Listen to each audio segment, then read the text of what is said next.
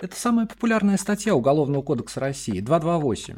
Незаконный избыт, хранение, оборот и продажа наркотиков. Больше четверти от общего числа осужденных в стране сидят по 228. В среднем каждому дают 5 лет тюрьмы. Судят по таким делам чаще всего не распространители обычных потребителей наркотиков. Им просто подкидывают необходимое количество запрещенных веществ, выбивают из них показания силой и искусственно объединяют их в преступные группировки. По просьбе «Медузы» журналист Ильнур Шарафиев написал об этом текст. Меня зовут Андрей Козенко, это аудиоверсия этого текста. А после мы поговорим с Ильнуром о том, а, как этот текст готовился. I chose not to choose life. I chose something else. And the reasons? There are no reasons. Who needs reasons when you've got heroin? В апреле 2012 года тольяттинец Иван Аношкин вколол себе дозу дизоморфина. Обычно это вещество называют крокодил. И через некоторое время вышел из дома. Входа в подъезд его ждали участковый и полицейский. Аношкина схватили под руки, надели на него наручники и посадили в машину. Наркотиков у мужчины при себе не было, но в кармане лежал уже пустой шприц. И тогда, в опорном пункте, где работают участковые, от него потребовали написать признание, что он хранит наркотики. Он отказался. Тогда Аношкина начали бить. Он упал. Его продолжили бить ногами. Участковый в это время то и дело кому-то звонил. По его репликам Аношкин понял, что тот ищет наркотики. Аношкин рассказывает, что через два часа участковый зашел к нему в камеру. В руках у него был шприц, наполненный желтой жидкостью. Позже экспертиза показала, что это дизоморфин. Аношкину сломили руку за спину, на него снова надели наручники, а участковый, оттянув ремень, засунул шприц мужчине под майку. Через некоторое время он же вытащил этот шприц оттуда, куда его сам поместил, но в присутствии трех понятых. Те не стали слушать объяснения Аношкина и подписали все необходимые бумаги. Поняв, что его пытаются обвинить в хранении наркотиков, молодой человек пытался сбежать. Дверь в участок почему-то оставили открытой. Но его догнали, опять избили и отвезли в отделение полиции. Через три часа в отделении у него началась ломка, несмотря на диарею, его не выпускали в туалет. Когда, ну, задавал вопрос прямой, да, там, ну, как бы, ну, говорю, ну, это же, говорю, не мое, вы же, говорю, мне подкинули, ну, как бы, а они мне говорили, ну, ты же колешься? Я говорю, да, я не скрываю это, я, ну, употребляю наркотики, я потребитель наркотиков. Но я говорю, мне нужна помощь. Говорю, ну никак. Ну, ты наркоман, и, короче, ты социально, да, там, э, э, приносишь вред, да, и ты как бы должен сидеть Ему пообещали дать воды, сигареты, все необходимое, когда он подпишет признательные показания. Он снова отказался, хотя хотел есть и пить. За сутки только один из полицейских за его же деньги купил ему бутылку лимонада и две пачки печенья. Всего в отделении он провел 32 часа. Потом к Аношкину пришел адвокат, которого вызвали родственники, и молодого человека повезли домой на обыск. Половине третьего ночи, когда сотрудники с собаками покинули квартиру, не обнаружив наркотиков, Аношкин поехал в травмпункт. У него зафиксировали множество ссадин и синяков на руках и ногах. Позже сотрудники полиции заявили, что эти травмы Аношкин нанес себе сам. Через три месяца Аношкину дали год условно за хранение шприца, наполненного крокодилом. Суд указал, что все доказательства получены с соблюдением норм Уголовно-процессуального кодекса и никаких существенных нарушений полицейские не допустили. Анушкин трактует это так. Судья понимает, что мне подкинули наркотики, но между строк думает, наркоман, значит виновен. Вся система такая, менталитет. Это было не первое столкновение Аношкина с правоохранительной системой. За четыре года до того, зимой 2008 года, его приятель Юрий, с которым Анушкин давно не виделся, пришел к нему в гости и предложил принять героин, а потом отправиться в баню. Я, короче, по, ну, мы пошли с другом спокойно, вот, а он как бы вот был таким как бы агентом. Сидели вместе, он ко мне пришел и говорит такой, вот, ну, как бы, блин, давно не виделись, там, туда-сюда, поехали, короче, в это, баню, ну, перед баней, говорит, сейчас это зайдем, короче, ну, возьмем. А я как бы с ним сидел и как бы, ну, хорошо его знал. Среди уже потребителей наркотиков я как бы слышал слухи, то, что вот он всех как бы, ну, сдает. Но я почему-то не верил, потому что мы с ним, ну, вот прям в лагере, когда сидели, мы с ним прям дружили. Ну, вот близкие были, да, там ели с одной тарелки, да. Почему-то думал, даже если это так, ну, ну почему-то я посчитал, что, ну, как бы, со мной он так не поступит. Ну, блин, я ошибся. Вот, мы поехали с ним. Э, он зашел там куда-то, ушел, потом пришел. Мы заходим в подъезд, ну, чтобы там как бы уколоться. Не успели уколоться, короче. Подъезжает машина, ну, как бы и к нам, короче. Везут, на, везут нас в отдел обоих, причем сразу нас по разным кабинетам. И говорят, короче, вот, вот эта тут дорожка, ты сейчас ее подписываешь, короче, то, что это, ну, я говорю, нет, это, говорю, ну, не мое, я говорю, вообще не знаю, откуда это еще, как бы, да. Они говорят, слушай, вот у тебя два варианта. Либо ты сейчас подписываешь вот эту дорожку, там, ну, там, 0,0 там какого-то грамма, да, там, ну, там грамма даже нет. Либо, говорит, э, достает такой большой мозел, там, грамм 5, как бы, да, там, с кулак. Вот, и говорит, либо э, сейчас вот этот твой друг скажет, что, как бы, ну, он у тебя купил вот это. То есть у тебя уже будет за место 2281 то есть для личного употребления, которое в принципе грозит либо условно, либо ну, максимум срок там один год или полгода, ну или полтора, это уж прям вообще. Либо говорит, вот он сейчас, если скажет, да, то, что он тебя купил, мы тебе кинем меченые деньги, все это у них как бы отлажено уже, да, и он подпишет, да, то, что он у тебя купил, да, и у тебя будет 2284, который от 7 до 15. Я еще и кумарил на тот момент, да, я говорю, ладно, окей, говорю, ну, мне нужно только подлечиться. Они мне дают шприц, дают воду, дают э, вещество. Я пошел, укололся. Прямо у них в отделении. Пока я укололся, они уже все написали. Я вышел, закурил, подписал. И как бы через часа два меня отпустили домой под распись. По словам Аношкина и других собеседников «Медузы», обе ситуации типичны. С таким сталкиваются почти все наркопотребители. Если наркотиков при себе у задержанного нет, их могут подкинуть. Если есть для себя, предоставляют выбор – идти в тюрьму или сдать продавцов, включая тех, кого человек готов ими назвать. Для этого достаточно сообщить полиции имя, либо, как Юрий, пойти на контрольную закупку. Своего бывшего приятеля Аношкин после того случая встречал регулярно, но обсуждать случившееся с ним не стал. Он говорит, что бить побоялся, он был на крючке у полиции и мог пойти на что угодно. И как он позже узнал, полицейские давали Юрию наркотики. Он к ним приходил каждое утро, как на работу. Он говорит, типичная история. У всех, кто пострадал от контрольной закупки, схема была одна и та же. Агент приходил к кому-нибудь в гости и пытался его угостить. Конечно, любой потребитель во время ломки соглашался. Так и множились дела. Аношкин не употребляет наркотики уже почти 4 года. Недавно он женился. Мужчина уверен, что если бы его посадили в тюрьму, он бы не смог избавиться от наркозависимости и, скорее всего, просто не дожил бы до выхода на свободу.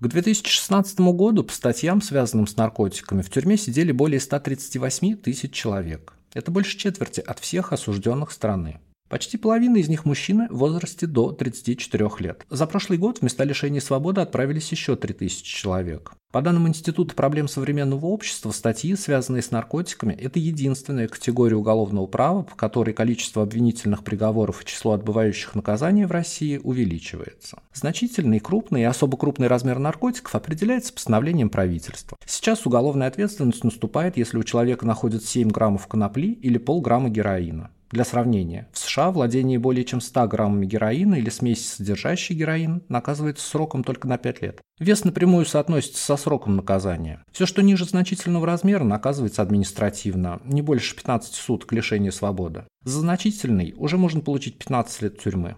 Продажа наркотиков в значительном размере, то есть все те же 7 грамм конопли, влечет за собой такую же ответственность, как убийство – от 8 до 15 лет. Юрист Института прав человека Арсений Левинсон объясняет, Раньше, до 2004 года, были заключения Постоянного комитета по контролю наркотиков. Им на смену пришел независимый совет по психоактивным веществам. В 2006 году значения размеров были взяты с потолка, они не обосновывались ничем, кроме желания наркополиции легче привлекать к уголовной ответственности потребителей. В 2012 году тоже никаких критериев не определили. По марихуане, может быть, это здравые цифры, но крупным размером для героина признается доза свыше 2,5 грамм, а доза у наркозависимого может быть и грамм в сутки.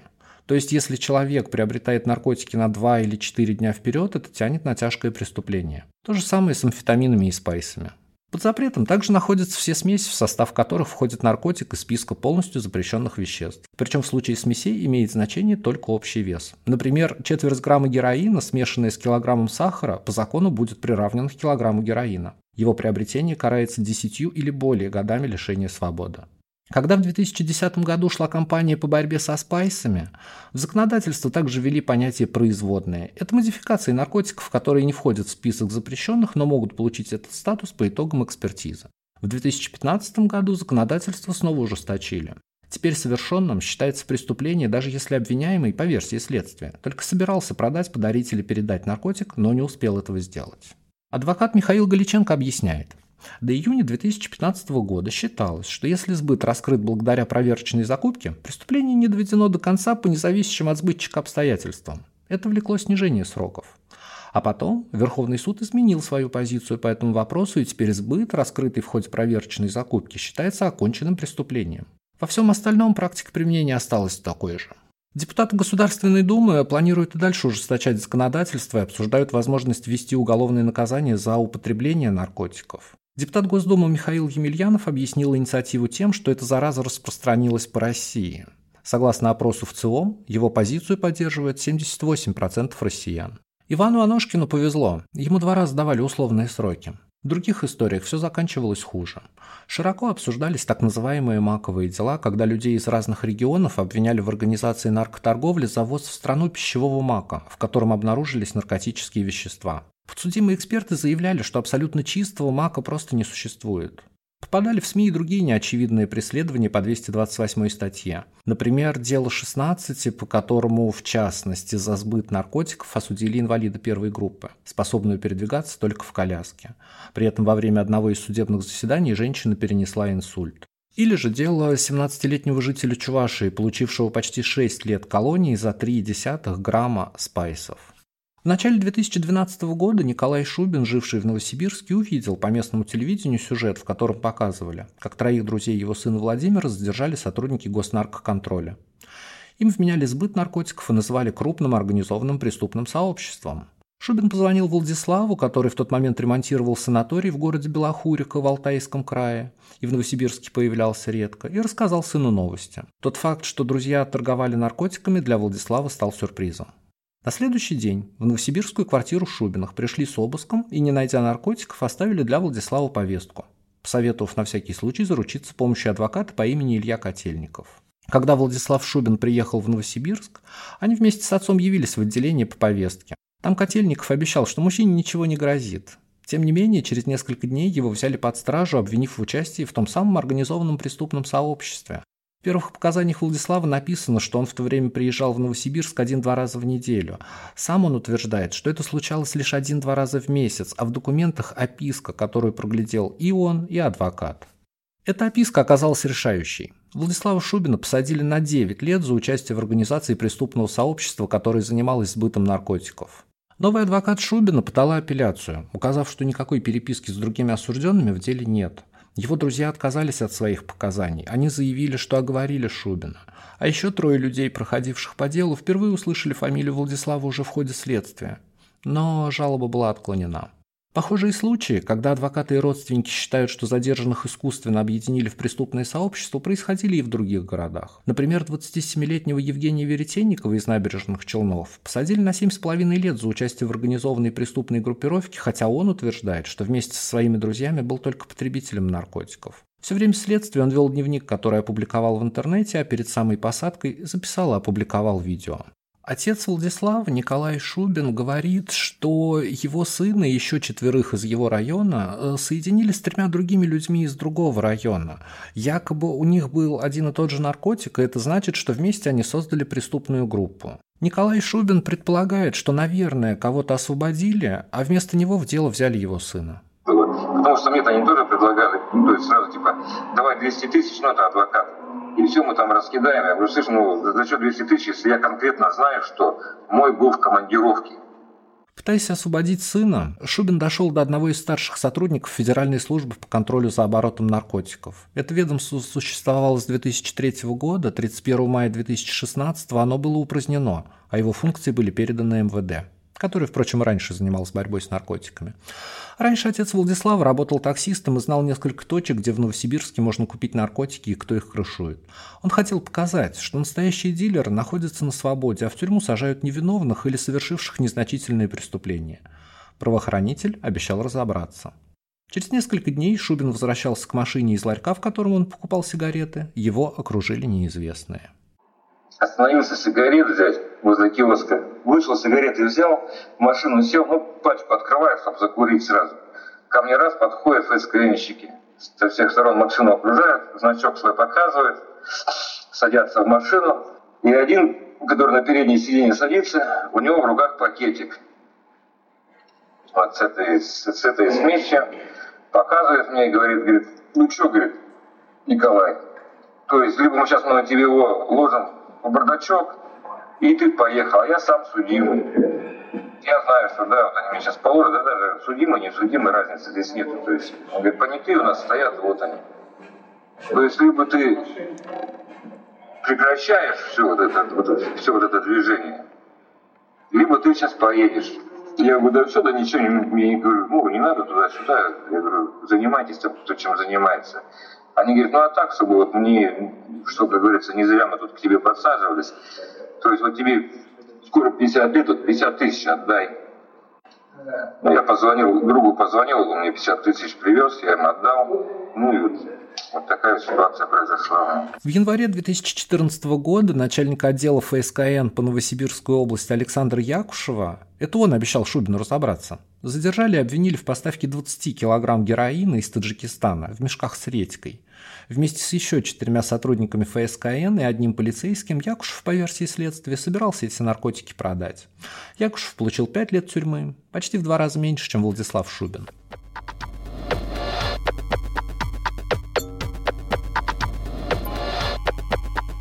Корень проблемы с преследованием наркопотребителей в том, как устроена сама правоохранительная система, так считает Роман Хабаров, бывший сотрудник МВД, а сейчас правозащитник и координатор движения «Честный город». В 2001 году руководство МВД выпустило новый приказ, регулирующий, как ведомство оценивает деятельность своих сотрудников. И основным показателем в нем стало количество не зарегистрированных, а раскрытых преступлений. После этого, по словам Хабарова, началась гонка за показателями. Одним из главных критериев работы полицейских является АППГ, аналогичный период прошлого года. Он должен постоянно расти. Тогда и началось подкидывание наркотиков, утверждает Хабаров. О множестве таких случаев писали СМИ. Например, в Москве полицейские подкинули наркотики мужчине, избили его и вымогали деньги. В Казани от человека требовали подбросить наркотики знакомому, а после того, как он отказался, наркотики подбросили обоим. Похожие случаи происходили в Новгороде, Дагестане, в других регионах. В 2010 году новый министр внутренних дел Рашид Нургалиев объявил об отмене палочной системы и подписал приказ, который увеличивал количество критериев оценки работы полицейских. Впрочем, как утверждается в отчете «Правоохранительная деятельность в России», Институт проблем правоприменения, по сути поменялось в приказе только название, а система АППГ осталась на месте. Авторы исследования утверждают, основная работа сотрудников и руководителей сводилась к подгонке цифр. Нужно было не уронить показатель и одновременно ни в коем случае не подняться выше показателя прошлого года больше, чем на один пункт, чтобы не усложнять себе жизнь на следующий год. В 2013 году, после того, как министром стал Владимир Колокольцев, вышел очередной приказ, касающийся критериев оценки работы. Однако, по мнению социолога, ведущего научного сотрудника Института проблем правоприменения Кирилла Титаева, прежние ключевые положения сохранились и в нем. Титаев считает, что палочная система действовала в милиции как минимум с 1992 года. Просто с 2001 руководство стало требовать от полицейских специальную отчетность. Титаев поясняет. Сейчас главная фишка – это нераскрываемость. Потому что нераскрытого наркопреступления практически не существует в природе. Там есть такой профессиональный термин выявления. Он не только российский. Предполагается, что есть такие преступления, как наркосбыт. В нем нет потерпевшего, никто не побежит в полицию и говорит, что ему незаконно продали наркотики. Соответственно, о них узнают в тот момент, когда оперативные работники в ходе мероприятий находят человека, который продает или хранит в таком размере, который это дело криминализует. Социолог говорит, что при таком подходе к преступлениям возникают две проблемы. Во-первых, подбрасывание наркотиков, во-вторых, полицейская провокация. Этим термином, считает Титаев, описывается подавляющее большинство наркопреступлений. Например, когда они склоняют друзей наркозависимого на совместную закупку или потребление и арестовывают их. Социолог говорит, что с точки зрения юридической теории это очень сомнительная вещь. Возникает вопрос, если бы не было провокации, организованной правоохранительными органами, было бы преступление. По словам Хабарова, подкидывают наркотики нескольким группам подозреваемых. В первую очередь это наркопотребители, о которых полиция уже знает. Например, они состоят на учете. Вообще вот ситуация, да, вот э, даже обыватель. Ну, ты же наркоман. Ну и что ты хочешь сказать, что тебе подкинули? Зачем наркоману подкидывать наркотики? Вы и так с ними все ходите. Вот, вот в общем, примерно обывательская усиленная э, полицейской, милицейской деформацией э, версия, которая, значит, так, это первое. Второе, подкидывали э, всяческого рода деклассированным элементам, там, бомжам и так далее. Вот. Но с ними чаще, скорее договаривались. То есть мы тебе 500 рублей, э, значит, ты говоришь, что ты собрал для себя коноплю, хранил ее, вот, мы у тебя ее изымаем, по-быстреньку тебе все оформляем, ты по упрощенной э, в, в этой форме уголовного по производству идешь в суд, тебе там дают условно год, и все довольны. Баловались ППСники отдельно тем, что находили наркотики у настолько пьяных людей, которые были ну, практически без сознания. Чтобы избежать фальсификаций, досмотр наркозависимых проводится при понятых. Но, по словам Хабарова, манипулировать можно и ими. Например, они могут быть стажерами, которые формально являются гражданскими лицами, или просто знакомыми полицейских. Правозащитник объясняет, что такие понятые не будут обращать внимание на нарушения и спокойно подтвердят все, что нужно. Некоторые из таких случаев также попадали в публичное поле. Например, мать обвиненного в торговле наркотиками Романа Кузнецова Елена обнаружила, что понятой в деле его сына Дмитрий Фрида, его зовут, многократно выступал в этой роли и даже заявлял, что делал это по принуждению сотрудников ФСКН. В другом случае понятыми оказались двое сотрудников частного охранного агентства. Наконец, утверждает Хабаров, к арестованным по наркотическим статьям чаще применяется насилие, потому что для него нужно гораздо меньше поводов. Он говорит, что, цитата, с точки зрения полицейского, наркоманы – это люди, пораженные в правах. Адвокат Галиченко, впрочем, оговаривается, что зачастую наркозависимые сами расположены признать вину даже при сомнительных доказательствах. Юрист поясняет, логика такая. Но я же наркоман все равно докажут, а так, может, меньше дадут. Да и не очень сила воли себя проявляет, когда есть физические и психические последствия синдрома отмены. Хабаров подтверждает, наркопотребителей зачастую поначалу оформляют за мелкое хулиганство и держат в камере, пока не начинается ломка. Как в случае с Аношкиным и Юрием, который его подставил, Хабаров рассказывает. Здесь, здесь как раз способов мотивации много. Вот, во-первых, действительно можно от э, опера получать наркотики, которые он там где-то изымает и не оформляет. Э, во-вторых, как правило, все-таки они висят над уголовной, на уголовной ответственности. На большинство из них есть соответствующим образом протокол изъятия какой-нибудь оформленный с его подписями, где уже что-то конкретно наркотики какие-то изъяты, и который лежит там в сейфе опера. Вот, и при случае опер его достанет.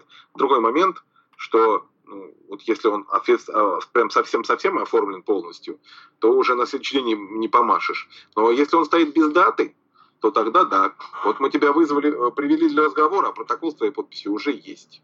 А там уже все написано, что все изъято. Вот, и э, упакованный наркотик уже с твоей подписью, э, бирк подписано тобою. Да, на кого-то действует это.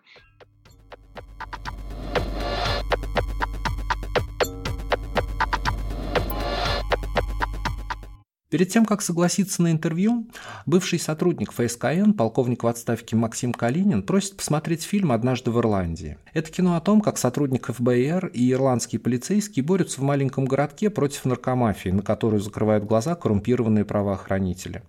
Фильм, по словам Калинина, важен для параллели с его собственным опытом в службе по контролю над оборотом наркотиков. Калинин перешел в ФСКН из налоговой полиции в 2003 году после того, как старшие товарищи подсказали ему, что в ведомстве у него будут возможности карьерного роста.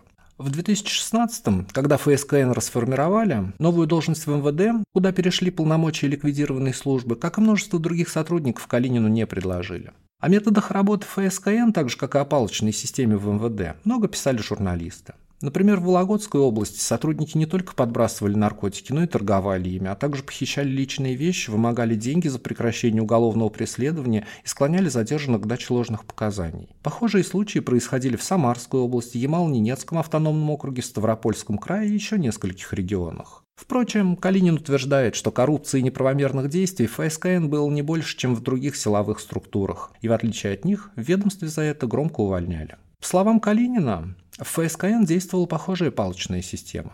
Есть трех бомжей могут сделать организованную преступную группу. Да? Потому что все время говорили, вот давайте больше изъятий, вот давайте э, больше групп, больше ОПГ, ОПС. Я э, теоретически, умом я понимаю, для чего это делается. То есть людям, ну, наркоборцам, так сказать, оперативникам, давали что типа, ребята, хватит вам заниматься потребителями, давайте займитесь э, это самое, э, теми, кто оптом торгует наркотиками. Вот. А оперативники про себя думают, стоп, ну сейчас мы их победим, а дальше что? Дальше АППГ. Вот, а ППГ будет ноль, то есть будет снижаться. Если задача отчитываться и показывать цифры, то тогда сотрудникам правоохранительных органов нет смысла бороться с барыгами. Почему? Потому что если барыгу победить, то палок не будет.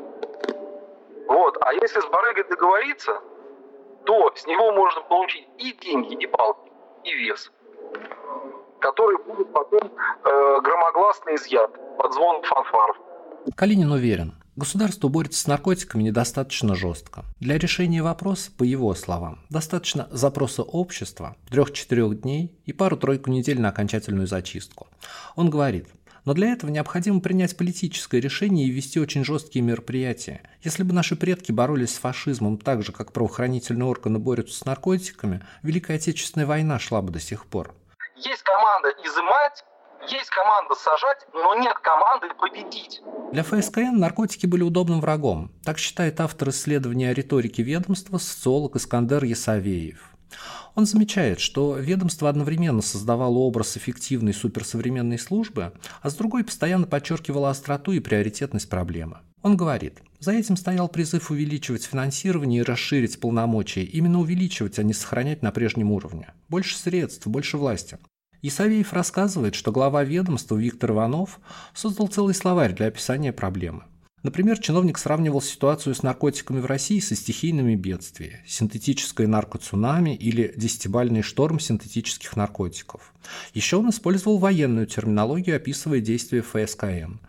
Как-то полуторамиллионная армия героиновых потребителей воевать со штабами и живой силой противника, наркоплацдарм. Когда эта риторика потеряла новизну, Иванов начал переводить проблему в парадигму противостояния с западным влиянием, рассказывая о причастности специальных служб к распространению наркотиков и использовании такого рода веществ в цветных революциях. Впрочем, ведомство это не спасло. 5 апреля 2016 года Владимир Путин расформировал ФСКН и передал ее полномочия МВД. Официальные объяснения этого решения не давались. По одной из версий это произошло потому, что два ведомства дублировали друг друга. Исследование Института проблем правоприменения выявило, что по медиане они изымали одни и те же массы наркотиков, а это противоречило заявленной Ивановым функции ФСКМ – борьбе с организованными группировками и оптовым продажами наркотиков. Существовали и другие версии причин расформирования ФСКН экономические. Счетная палата находила в деятельности ведомства нарушения на сумму более 1 миллиарда рублей. Политические, например, решения президента объясняли конфликтом между руководством МВД и ФСКН, который выливался в том числе и в уголовное преследование полицейских. Так или иначе, по большому счету это событие ничего не изменилось, считает Галиченко. Во всяком случае, пока. Юрист поясняет. У меня были надежды на качественные изменения. Однако около 85% всех рассмотренных судами уголовных дел по-прежнему имеют скорее отношение к потреблению наркотиков, а не к реальному сбыту. Возможно, окончательные выводы делать еще рано, так как в 2016 году суды продолжали рассматривать дела, которые раскрывала и расследовала ФСКН. Но пока хороших новостей крайне мало. В социальных сетях есть десятки групп, участники которых объединяются против, как они ее называют, народные статьи. Эти группы называются «За декриминализацию молодежи», «Стоп-228», «228 вместе к победе». В основном там состоят родители тех, кто сидит в тюрьме по 228 статье или уже вышел на свободу. Эти люди боролись за то, чтобы наркостатьи включили в президентскую амнистию 2015 года, создали петицию, где требовали изменить законодательный подход к весу наркотиков. На последней прямой линии они пытались задать вопрос Путину, но у них не получилось. По словам активистов этих групп, их задача показать, что наказания за статьи по наркотикам слишком жесткие, зачастую со слабой доказательной базой. И несмотря на их количество, они мало влияют на ситуацию с оборотом наркотиков в стране. У Натальи Филимоновой, имя изменено по ее просьбе, сын уже три года находится под следствием по делу о сбыте. Она говорит, большинство осужденных – это мелкие пешки в этой войне. Их сажают пачками, ломая судьбы. Случается суицид родителей и ребят, которые оказались в совершенно другой социальной среде. Меня волнует позиция общества – Для большинства людей те, кто попал за наркотики, это угроза, люди, которые создают проблемы для тех, кто не употребляет. Если с полицией хоть как-то можно взаимодействовать, хоть это тоже очень сложно, то с общественным мнением крайне сложно. Другая активистка Елена тоже просила не называть ее фамилию, она объясняет происходящее так. Мы пытаемся изменить ситуацию, но натыкаемся на стену. Система уже выстроена, достучаться до нее мы не можем. Например, девочке дали 13 лет, хотя у нее было 231 нарушение в деле. Срок потом снизили до 8 лет. Филимонова продолжает. Нас не слышат, а количество осужденных, десоциализированных, попавших в среду, которая не сделает их лучше, пока растет. При этом те, кто крышуют, торгуют и богатеют на этом, от простых полицейских до крупных наркобаронов, которые организуют трафик, они при местах и при деньгах. Именно поэтому ситуация не меняется. Война идет не с теми. Цифры по количеству наркопотребителей разнятся, их точное количество неизвестно. ФСКН в 2015 году сообщала о 7,3 миллиона человек, хотя в 2006 году, по их же данным, в России было лишь около 2 миллионов постоянных потребителей наркотиков. Главный нарколог Минздрава России Сергей Брюн категорически не согласен с этими оценками. Он говорит о 700 тысячах зарегистрированных наркопотребителях. По его мнению, чтобы высчитать реальное число потребителей в стране, эту цифру надо умножить на 2,5. Секретарь Совета безопасности России Николай Патрушев в марте 2017 года заявлял, что у количества наркозависимых не падает уже 5 лет. У 35-летнего Руслана Титова, фамилия изменена по его просьбе, высшее юридическое образование. Но найти себе работу по специальности он не может и продает на улицах одного из городов Московской области сим-карты. Титов отсидел 5 лет и 8 месяцев за сбыт наркотиков и вышел на свободу по УДО. Он уверен, что его дело было сфабриковано и что он в любой момент может вернуться в тюрьму. Он так говорит. На судимых стоит клеймо. За любые немногочисленные проступки могут посадить снова. Подкинут мне в карман 3 грамма героина, и я ничего не докажу. Несколько знакомых, с которыми он познакомился в тюрьме, тоже освободились, но работу, в отличие от него, так и не нашли, и, по словам Титова, уже особенно и не пытаются. Задача пенитенциарной системы – это обеспечение наказания и организация воспитания для того, чтобы человек стал на путь исправления. Так говорил глава ФСКН Виктор Иванов на совместной со ФСИН коллегии. Однако сидевший пять лет Титов говорит, что никаких проблем с употреблением наркотиков там, где он отбывал срок, не было. Сложнее было найти шприцы, от чего, несмотря на риски, ими пользовались многие, и много раз. Его слова подтверждает Денис Шейн. Он также просил изменить свое имя еще один человек, отбывавший наказание за хранение наркотиков в исправительной колонии в Тоснинском районе Ленинградской области. Он говорит, шприцы – это проблема номер один. Они стоили 500 рублей за штуку, их гоняли очень долго. Наркотиков было очень много, в основном метадон. В зону он попадал, например, через сотрудников. Еще запускали стрел с наркотиками арбалетом или просто перекидывали их через забор. По словам Титова, тюрьма никак не способствует тому, чтобы отсидевшие по наркотической статье потом встраивались в общество. Он говорит, это очень сильно влияет на личность, ты деградируешь. Год-два еще можно посидеть и выйти нормальным человеком, через три уже нет. Это образ жизни, понятия, на свободе ты начинаешь тоже жить по ним. Если девушку в рот брала, все, целоваться ее нельзя, оральный секс неприемлем, не дай бог у парня проколото ухо, значит он петух. Это так въедается в голову, что на свободе тяжело привыкнуть ко всему. Наталья Филимонова пересказывает дневник, который передал матери один из осужденных за сбыт наркотиков. Она рассказывает. В первые два года дневник вел мальчик, который скучал по своей маме, ребенок, которому только-только исполнилось 18 лет, и он оказался в камере, где сидят взрослые люди, пусть и первоходы. Сейчас, через четыре с половиной года, он говорит о том, что отсидев срок, до 40 лет какой-нибудь бизнес поднимет, а потом можно опять на зону вернуться. Эти четыре с половиной года полностью поменяли парня, который ничего в жизни не видел и даже не успел закончить школу. С отбывающим наказание осужденным по 228 статье он попросил называть его Константином. Медузе удалось связаться с помощью WhatsApp. Он негодует. За что нам вообще такие сроки? Не понимаю, за что отбываю уже больше четырех лет из семи. По соседству работает осужденный за изнасилование в возвращенной форме и кражу золота у жертвы изнасилования. Срок такой же. За что мне-то столько дали? Другой осужденный за сбыт наркотиков, Максим, его имя также изменено, добавляет «Жизнь тут». Да какая тут жизнь? Дурдом, блевотина, болото, слов других нет. Это повлияло на меня самым худшим образом. Стал злым, черством по отношению к ментам, сукам и прочим гадам, которых тут кишит. Постоянно думая о том ублюдке, который меня вломил, пытать его хочу. В случившейся с ним душевной трансформации Максим винит систему преследования по статьям, связанным с наркотиками. По словам мужчины, именно она, цитата, посеяла зерно ненависти в его светлую, некогда, душу.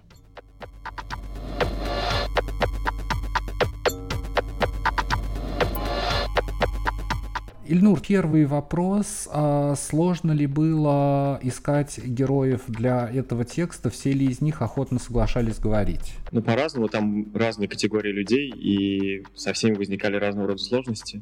Если так ранжировать, то самые сложные были, как ни странно, там есть блок про активистов, которые занимаются э, борьбой против народной статьи, как они ее называют, 228. И сначала выходили на связь какое-то время, потом пропадали. Потом, э, ну, когда мы начинали говорить, они просили закрыть их имена, потому что, ну, по разным причинам. Кто-то из них связан, я не знаю, с э, какой-нибудь работает учителем, условно говоря, или еще что-нибудь. Они говорили, что на них это очень неблагоприятно может сказаться, и просили закрыть имена. Что касается потребителей, с ними было проще. Там э, есть герой с открытым именем, ну, потому что он уже долгое время в этой сфере. И как он там мне объяснял, даже говорил, что для него важно лично высказываться открыто с бесконечками было тоже сложно, но с ними проще, потому что в тексте как раз два бывших сотрудника. И там, не знаю, за год до этого, я не знаю, все ли слушатели в курсе, но если читали текст, то, наверное, в курсе, э, было большое сокращение. Ну, ФСК расформировали, и большая часть сотрудников не попали в ГУНГ, так называемый. А, и очень недовольны тем, что их бросили и готовы говорить. Э, я думал, что сначала они будут готовы говорить только о своей проблеме, но в принципе готовы обсудить и вообще наркополитику в целом. Ильнур, а такой вопрос. А вот те люди, которые находились под следствием, сидели, употребляли наркотики, из текста складывается такое впечатление, что они этой статьей, этой судимостью, они как бы прикованы и ничего а, для себя в будущем не исключают. У тебя какое сложилось впечатление? Не исключают исключает, что ты имеешь в виду, что... А не, исклю... не исключают для себя, я не знаю, повторные посадки, возвращения или столкновения с полицией, которые закончатся для них. Ну, то есть какие-то они пришибленные, проще говоря. А, да, есть такое ощущение на самом деле, но мне, к сожалению, удалось с ними пообщаться только в текстовом виде. Если бы я с ними поговорил вживую, не уверен, что это вообще возможно на самом деле. Ты говоришь про тех людей, которые сейчас сидят, да? Про тех, которые сейчас сидят, я, я еще отдельно спрошу про тех, кто уже отсидел. Ну, тот человек, который представлен как э, Руслан Титов в тексте, мне кажется, что он не пришибленный, а вполне себе наоборот, э, не знаю, у него как-то получилось, на самом деле, он исключение, у него получилось вернуться в какую-то нормальную социальную среду. И там вот как раз есть две строчки по поводу его друзей, которые, с которыми он держит связь, которые тоже вышли на свободу, тоже отсидев по наркостатьям. И, судя по его описанию, у них как раз ничего не получается. У них не получается найти работу, они не могут перестроиться на, там, возьмем в кавычки, нормальную жизнь как раз у человека, который в тексте есть, у Руслана, мне кажется, этим все сильно проще. А те люди, которые сидят, просто насколько судя по тому, что они рассказывают про шприцы, то и с телефонами там, я так понимаю, никакой проблемы нет, и найти и пообщаться с ними было довольно просто. Да, вообще никаких проблем. Они, ну, это вырезали из текста, потому что это не имеет отношения к нашей теме. Но они говорили, что как раз две статьи доходов людей, которые обслуживают их, ну, имеется в виду в СИН, видимо, это телефоны и наркотики. И, в принципе, с телефонами никаких проблем, как я понимаю, у них вообще нет. Есть при желании, и если есть деньги, то телефон будет. Ну и по опыту других текстов, э, если человек сидит в тюрьме, у него наверняка или у него, или один на камеру телефон найдется. Из текста можно сделать вывод, что в России действительно сажают э, потребителей и каких-то незначительных распространителей, людей э, низшего звена в этой цепочке. А те сотрудники ФСКН, э, с которыми ты общался, они такого же мнения или все-таки нет? Ну, вот я, пока готовил текст, общался конкретно с двумя сотрудниками ФСКН. Один, э, ну, они оба бывшие сотрудники, на самом деле, потому что службы как таковой нет. И они оба, один из них в текст не вошел, потому что это было прям очень пресс-релизно. И мне не удалось его вывести на какой-то живой разговор, к сожалению. А оба они уверены, что они, ну, в смысле, они как-то описывают какие-то проблемы, да, палочные системы, да, коррупция, да, там еще что-то, но они не согласны тем, что в тюрьму попадает только потребители наркотиков, они говорят о том, что, как им казалось, ФСКН был проблемной, но очень важной структурой, и что без нее сейчас все станет намного хуже. Они не делили надвое, что есть, мол, потребители, которые, которых зачастую сажают в тюрьму, а есть распространители, которые остаются на свободе. В частности, тот Максим Калинин, который есть в тексте, мне очень много рассказывал про то, что, как они там пресекли очередную партию какой-нибудь героина из Таджикистана и так далее. И там, не знаю, скидывал какие-то новости на какие-то тонны наркотиков, которые они пресекли. И ну, он, в частности, точно не согласен с этим, с этим тезисом.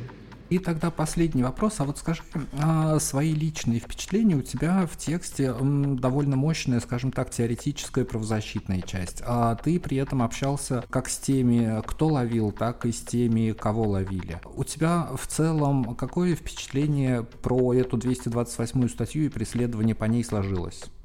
В целом у меня сложилось впечатление, что, ну, мне кажется, самая большая проблема с этой статьей в том, что у нее очень слабая доказательная база, и те дела, которые я просматривал, пока готовил текст, и, там, не знаю, те случаи, про которые я читал, не заглядывая в дела, они говорят о том, что тут, конечно, действительно нужно не так много доказательств, чтобы человек оказался в тюрьме. И очень многое зависит еще от интерпретации, э, не знаю, властных структур и так далее. И, как мне кажется, это основная проблема. Вторая проблема в том, что... Ну, то с, с этой статьей прям куча проблем. Вторая, главная, наверное, которую можно выделить, это то, что очень странным образом она подходит под эту палочную систему, которая описывается в тексте, и сливается с ней, потому что именно по этой статье можно, особенно не напрягаясь, подвести доказательную базу э, так, чтобы, там, не знаю, нескольких потребителей наркотиков связать и сделать из них преступную группировку, или, не знаю, сделать их крупными сбытчиками и так далее. В общем, эта статья показалась мне какой-то очень нечеткой, э, свободной для интерпретации, что и происходит в тех случаях, которые в тексте есть, ну и куча других случаев.